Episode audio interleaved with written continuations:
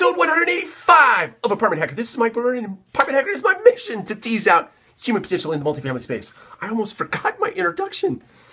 So, I have been reading a lot lately, and one of the things that I came across that I thought was just phenomenal was the fact that when someone reads a book, no two readers read the book the same, right?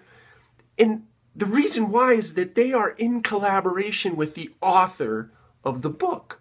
So the book doesn't necessarily come across the same to you as it would to me.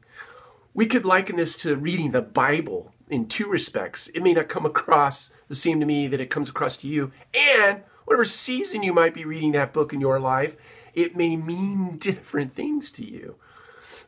And only use the Bible as a, as a piece of reference, one of the greatest books ever written, but not because of religion, all this sort of things. It's a great book.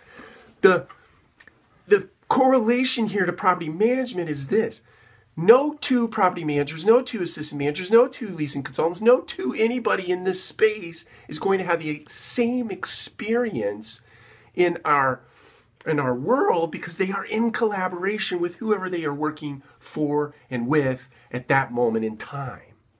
So the point to this and the call to action here is leaders don't try to pigeonhole people. Don't try to create so many systems and processes around people that you have these robots that work in your organization. It's people that march to the same drum. All forget that. You can't do that. Everybody is going to have their same independent, or everybody's going to have their own independent experience in your organization in this multifamily space because they are in collaboration with people in and around them. Now, you may lead them, but you will never make them robots. And don't try to do that because you give up a lot of other things when you try to do that. So take care. We'll talk to you again soon.